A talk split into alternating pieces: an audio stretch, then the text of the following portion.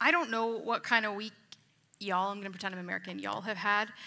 Um, some of you have probably had been on vacation and it's been a really great week. This week has felt like one thing on top of another thing on top of another thing. So we the church has had no phone lines for about three weeks. If you tried to call us, it's not that we're ignoring you, it's that we just, I don't know. And then we got a phone line, praise you, Jesus, on Friday, and then the internet went out. And so if I had to pick, I would pick internet over a phone line, but they didn't ask me that. And then the bulb just died on our projector just now. So, you know, here's what I know it doesn't matter. People have church in caves, and we are far, far from that but it's just been a week. So I'm excited to be here and to worship with you and to just put all of that aside and remind myself that none of it matters. Being with the body of Christ matters. Hearing God's word, worshiping together, that is what matters. And my really adorable video that Joel sent me, it's not happening today, but that doesn't matter because you go to Connecting Point page later this week and I'll post it for you and you can watch it there because it's really cute. Anywho, let's get back on track. I hope you guys enjoy me. I, I just, I'm just taking a moment processing it with you. Hope that's all right. This summer, we have been working our way through some of the parables, and I hope you've been enjoying it. I don't know if you have a favorite parable. Does anybody have a favorite? That like jumps out at you like that is my favorite parable. If so you should post it in the comments if you're watching online or let me know later. Maybe we're going to speak about it later this summer. Today i want to talk about one of the shortest parables in the bible and i had a really cute video that joel sent me so go online. We'll share it with you later this week. It has the little rascals in it. If you know what you know okay? You might already know. Uh, so the reason i picked this parable i would really like to say that it came like ah, and a dove, and I felt the Lord. I think the reason I picked this parable to speak about is because of something I tried to learn during COVID. Did any of you try and learn a new skill over COVID? Anybody? Oh, I see Ingrid did. Oh, Susan did. Did Oh, I see. Yes, Carter did. Online, you can let Caitlin and Joel know. I decided that I wanted to learn how to make sourdough bread. I've dabbled in bread making. I can make like your standard bread, but I've always held it in such high regard that those that make sourdough are better than me. So I decided I was going to try. And my brother in law started a Facebook group about making sourdough. And I'm like, yes, I'm going to do this. I'm going to connect with my family online and I'm going to make sourdough bread. So those of you that know this, you're going to that make bread and have no problems, you're going to think I'm ridiculous, but bear with me. So you take flour and you take water and you put it in like a mason jar and you put an elastic band around it and then you hug it and you love it and you like kiss it and you wrap it up and you put it somewhere warm and you tuck it in at night and you give it all of your love and then it doubles and then you dump stuff out and you pour stuff in, you do thing and then it keeps doubling and keeps doubling and keeps doubling except for if it's mine. So you do all of those things and you love it and you cuddle it and you like talk to it like it's your child and it dies and it dies, and your dream dies with it. And then they say to you, That's okay, you can make sourdough pancakes, even if it doesn't work. So you try that, and it's disgusting. And you mourn the death of a dream. And then months later, you tell this funny story because you do find it entertaining to your friend, and she says, I have a sourdough starter. Would you like would you like it? And I say, Yes, please. And now I make sourdough bread, everybody. Now I make sourdough bread. Thank you. Thank you. My family has been blessed every time. And I'm not lying. If you follow me on Facebook, you have probably seen pictures of my sour. I pull it out of the oven, and the first time I made it in a pot, then I went and bought like the, the heavy cast iron. I put the lid, and I pull it out, and I'm like, children, come. come. Come and see what your mother has. Proverbs 31. She rose early. She didn't. And she pulled it, and here, and let's eat it. And careful, the crust is tough. You might cut your finger open while trying to cut it. But look what I made. So I think perhaps my desire to talk about this parable it was started with that journey. In case you haven't guessed, I'm going to talk about the parable of the yeast case you didn't guess that. Uh, yeast in Scripture is typically used with a negative connotation, but in Matthew and Luke, it gets a moment of redemption. And so we are going to read that this morning in Matthew 13. Since we don't have the uh, scripture on the screen. There are Bibles in front of you. You can also go to our YouVersion app. All the scriptures are in there. Uh, we really just wanted to give Pastor Ethan a break this morning. He looks, you know, he was back there, and I was like, Let's just give him a break. He doesn't need to turn the slides. That's why we don't have it. No, I'm just kidding. Uh, Matthew 13, 33. Then, yeah, He told them still another parable. The kingdom of heaven is like yeast that a woman took and mixed into about 60 pounds of flour until it worked through the dough. Um, and that is the end of that parable. It is super sweet, super short, but just like the yeast itself, powerful. Yeast can also be called leaven, and in fact, is probably a more accurate description of what's happening here the word leaven. So, in uh, ancient Palestine, they weren't pulling out their jars of instant yeast or their little packages that you sprinkle on top of your bread maker and then you set it and forget it. And then you take the bread out of your bread maker and there's holes because the paddles. That's not what was happening here. Yeast in ancient palestine when this would have been taking place was a leftover piece of fermented dough which is very similar to what we make sourdough with. So they would take this piece or lump of yeast and they would either put it into a mixing trough and they would mix it with water and dissolve it and then add it to their flour mixture or they would just take the whole chunk of leaven and they would work it into the mixture. They weren't making bread like we were making bread today. Jesus is using the yeast or the leaven here to describe the kingdom of heaven. The terms kingdom of heaven and kingdom of God are interchangeable. You're going to find both referenced in the New Testament. About 70 times you're going to find that. Matthew uses the phrase kingdom of heaven, rather kingdom of God, Probably because Jewish people tried not to say the name of God. So, out of respect for them, they would say kingdom of heaven instead of kingdom of God. But they really mean the same thing. So, when you're reading through the parables, they're not talking about different things, they're talking about the same thing.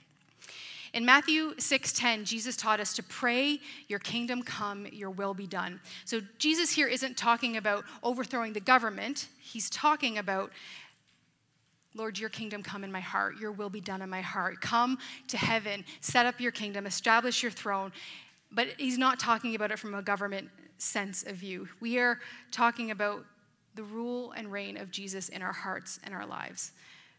When we pray and seek the kingdom of God, we're praying for him to reign in our lives. Uh, we are under his lordship and he is in control of our lives, and that is the kingdom of God.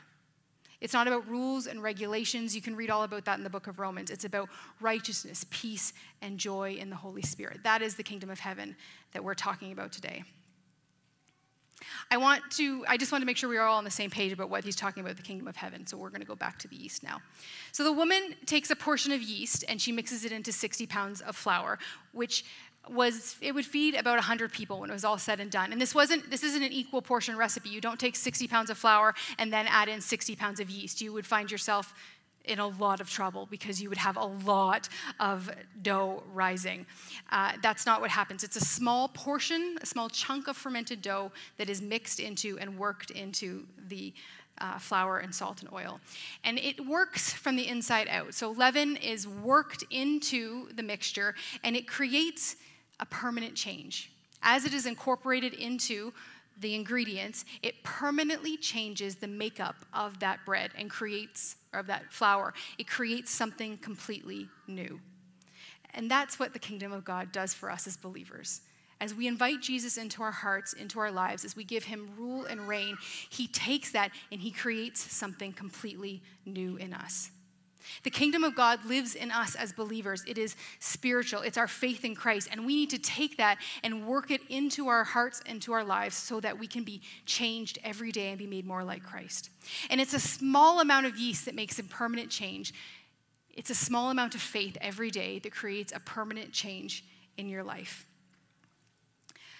I always think when I'm writing these messages, how do you work the kingdom of God into your life. What is that? That's such an ambiguous thing. Don't you hate that when speakers are like, give you these really ambiguous terms? And you're like, but what does that actually mean? And for some of you, you're like, oh yeah, I get what that means. But others, you have to think about it. And so I was like, what does that mean for me? And for me, working the kingdom of God into my life is about obedience. It's about daily steps of obedience obedience to what the Lord is asking me to do, the way He's called me to live, the way He's called me to speak, the way He's called me to act, being obedient to who He has called me to be in the big and the small ways of my life. And I don't know about you, but I think the small steps of obedience in our life are often harder than the big steps of obedience in our life. Because those big steps of obedience, God asks you to do something big. He asks you to give money to someone, or He asks you to serve somewhere that makes you uncomfortable, or He asks you to speak encouragement to someone's life that you don't know very well. Those are scary and they're hard, but you sense and you know, and there's a moment. I am called to do this. So you take a deep breath, you pray and ask for courage, and then you go and do that thing.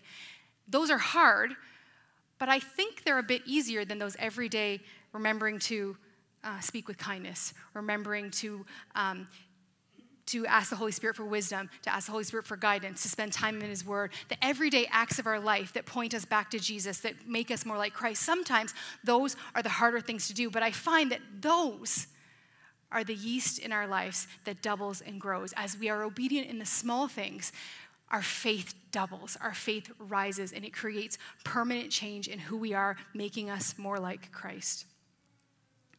I don't know if you know this about yeast, but it needs a warm, and I'm going to use a word that nobody likes, moist environment to grow.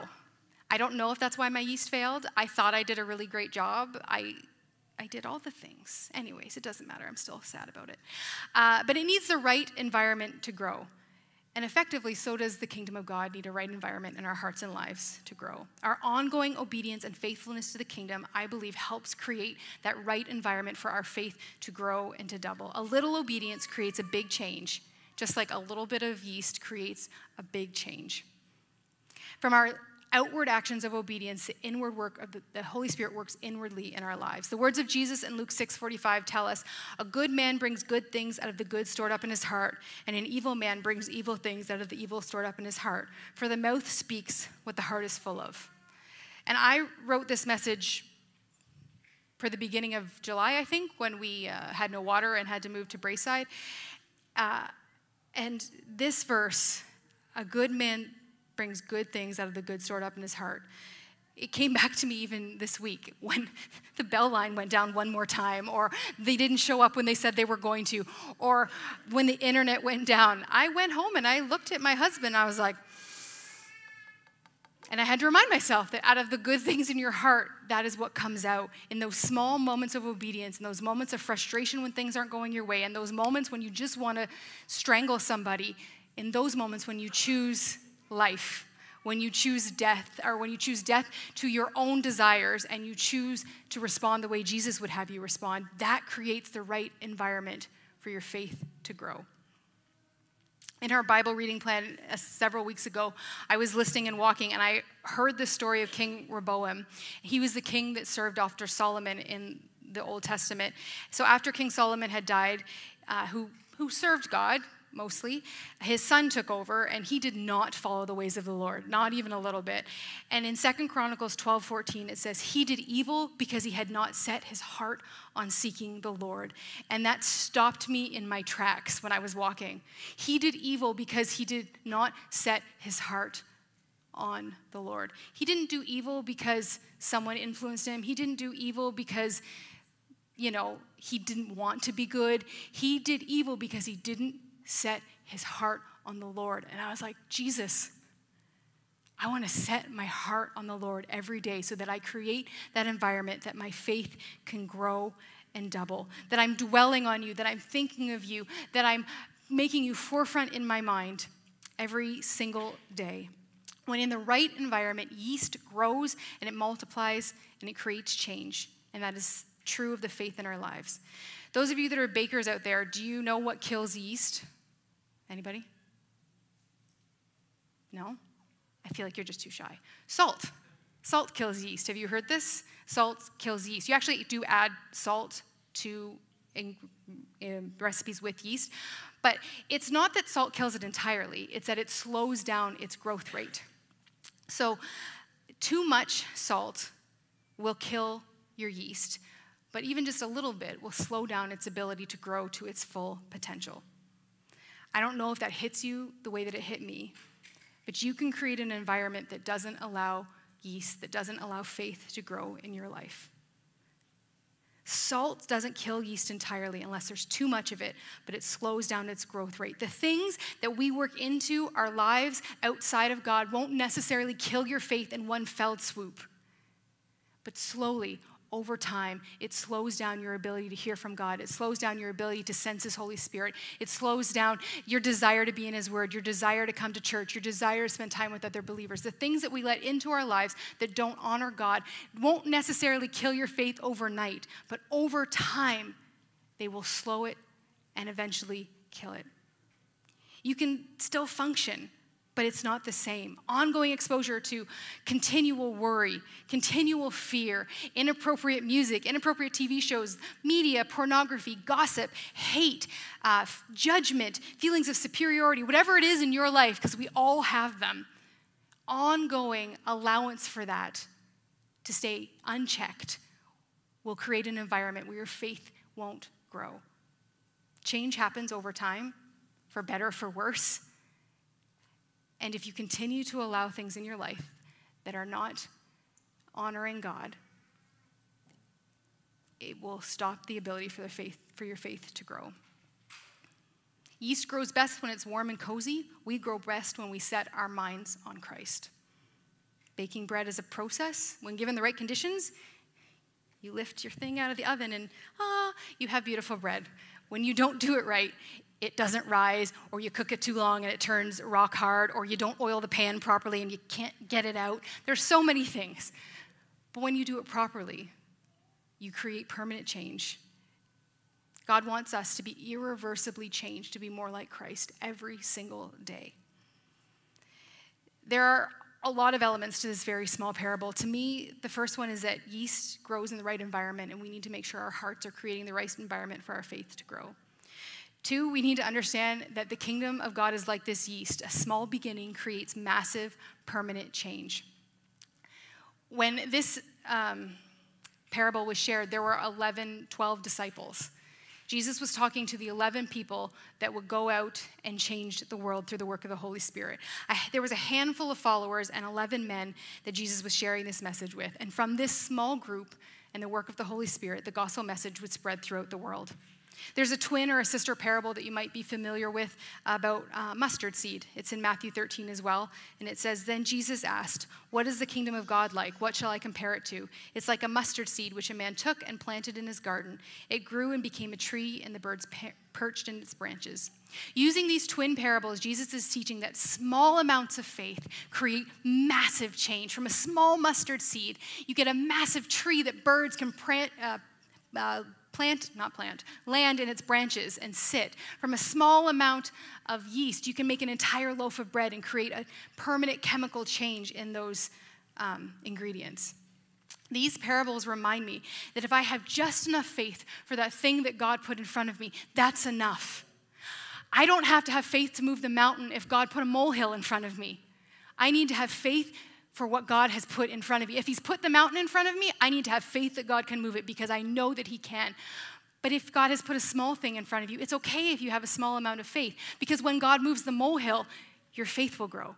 So then, when he brings the bigger hill and he moves that, your faith will grow. So then, the next thing you know, you're standing in front of the mountain. You didn't get there overnight. You got there over small, consistent believing in faith that God could move this small thing, and then He moved this bigger thing. And now there is this huge thing in my life, but He has proven faithful all this time. So I know He can move it. It's through small steps of faith that we build ourselves into big things of faith. God doesn't expect you, I mean, there are times when He gives you a gift of faith and you operate in that. That is true. But I think sometimes He's just wanting us to be faithful in this moment so that He can move us to this next moment because He has a plan and a purpose for our lives. And He doesn't want us to stay here only believing for the molehill. He wants us to get to the point where we can believe for that mountain to move. And I believe that comes through obedience to Him. Sometimes I wonder if the disciples ever felt impatient. Do you wonder that? They were with Jesus, they saw Him, they saw his death, they saw his resurrection. They were there in Acts and saw and experienced the baptism of the Holy Spirit. And I wonder if they ever thought, you can do all of this. Can't you just spread the word? Can't you just tell everybody about you? Do you actually need me? Can't we just pray and you'll tell the entire world about me, about you, and then get saved? And do you need me? Why, are, why is this so hard? Why is this taking so long? And I feel like maybe we're like that sometimes. We expect dramatic answers to our prayer immediately, and sometimes God does that. And sometimes it's a slow process, like bread rising. Sometimes the results come years later from your faithfulness continually over many years. Sometimes our faith is a long, uh, long, slow obedience, and no, I messed up. it's a following Jesus in the same direction for a long time. Our walk in the kingdom of heaven can be like the process of bread rising, a long obedience in the same direction. We are faithful to the small amounts of faith in our heart, trusting God to multiply them, to double them, to grow them. If we had seen my video, you would have seen uh, yeast exploding out of an oven because they added too much, because it had grown. That is what our faith in our hearts do. A small amount of faith that you pray into, that you ask Jesus to multiply, that you create the right environment for it to grow, it will explode out of you so that you can believe God for whatever He is calling you to next. A small amount of faith in Jesus will multiply and grow over time. You don't need to have faith for the mountain if it's only a molehill in front of you. God will give you the faith you need for what He has put in front of you. And the third thing for me in this parable is the kingdom of God is still growing.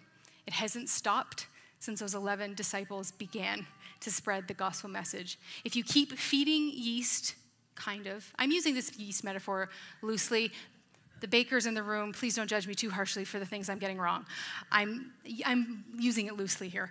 But yeast keeps growing. If you keep feeding it, if you keep giving it the right environment, it will keep growing. The kingdom of God is still growing, it is still expanding. It hasn't stopped since the 2,000 years that Jesus walked on the earth. If we continue to believe, He is continuing to spread His kingdom by having people welcome Jesus into their hearts and lives. In most bread recipes that I've used, you do like a couple rises. So the dough rises, you punch it down, it rises again, you punch it down, then you form it, then you let it rise like for 30 minutes one more time, and then you go ahead and bake it. During the first rise, you get fermentation and heat is building up. It's creating those gas bubbles, it's making the yeast grow, which expands your bread. Um, and you get you get like yeast cells that get like clustered together and they build up alcohol and carbon dioxide and, and you, you punch them down not because it's fun although it is. You punch them down because you need to break that up so it can spread out so that it can then rise again. Punching down or stirring your dough um, it refreshes the environment so that the yeast can then grow more. It's evening out all of the hot spots so that it is evenly distributed so that it, you create a better loaf of bread you punch it down because the yeast cells will multiply into other clusters so that your bread grows. Do you see the parallels to the kingdom of God? With a fresh start, the yeast is better able to uh, aerate and grow and rise. Sometimes in our lives, we need to allow the Holy Spirit to punch some things down in our lives because not because he's mad at us or not because he hates us. No, no, he's for you. He loves you. He's going to press some things down in your life, spread some things out, address some issues, and you know what happens? You're going to rise up healthier, stronger. You're going to be a better loaf of bread than you would have been if you hadn't asked God to punch you down, to work those things out, to do those things in your life. There are so many parallels between yeast and Jesus and bread. I'm exploding and I'm going to try to rein it all in. I'm going to try real hard. Maybe the Holy Spirit is punching some things down in your life and pointing out some things and saying, we need to address this because I want to do this in your life and you need to work on that first and you're not healthy. So I need you to get healthy so that I can do this. And if we do it, we're going to keep growing into healthy loaves of bread. I might have taken this too far, I admit that, but it's okay. I'm all right with it. Jesus was talking to a handful of people when he spoke this message that would go out and change the world through the work of the Holy Spirit. He was calling a few people to do a huge job. From small things come big results. It would have been easy for the disciples to be like, you know what? We're going to need a few more people. This is clearly not enough. I don't know if you understand what you asked us to do, but we can't do it. And I don't know if this is what they did, but I think this is what they did. I think they focused on who God was instead of who they weren't.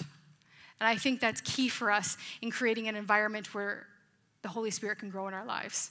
You need to not focus on who you're not. You need to focus on who God is because He has called you, He has enabled you, He has anointed you, He has planted you, and He wants to use you. And He's going to pinpoint things in your life and punch them down so that you can grow from a small amount of faith to a huge amount of faith. I always think when Jesus was speaking this message, He knew that Acts was coming and the baptism of the Holy Spirit was coming. He knew what was coming. The disciples didn't know what was coming, but He knew that He didn't just call them he anointed them, He gave them what they needed. Jesus doesn't ever call you and leave you on your own. He gifts you for what He has called you to do. So allow Him to work out the things in your life so that He can gift you to what's next. Because I promise you, follower of Jesus, if you are a follower of Jesus in this room, he has called you to something next. Where you are is not where you're going to stay, and it's not where you're called to be. It's where you are right now, but there is something more for you. You are called to something next.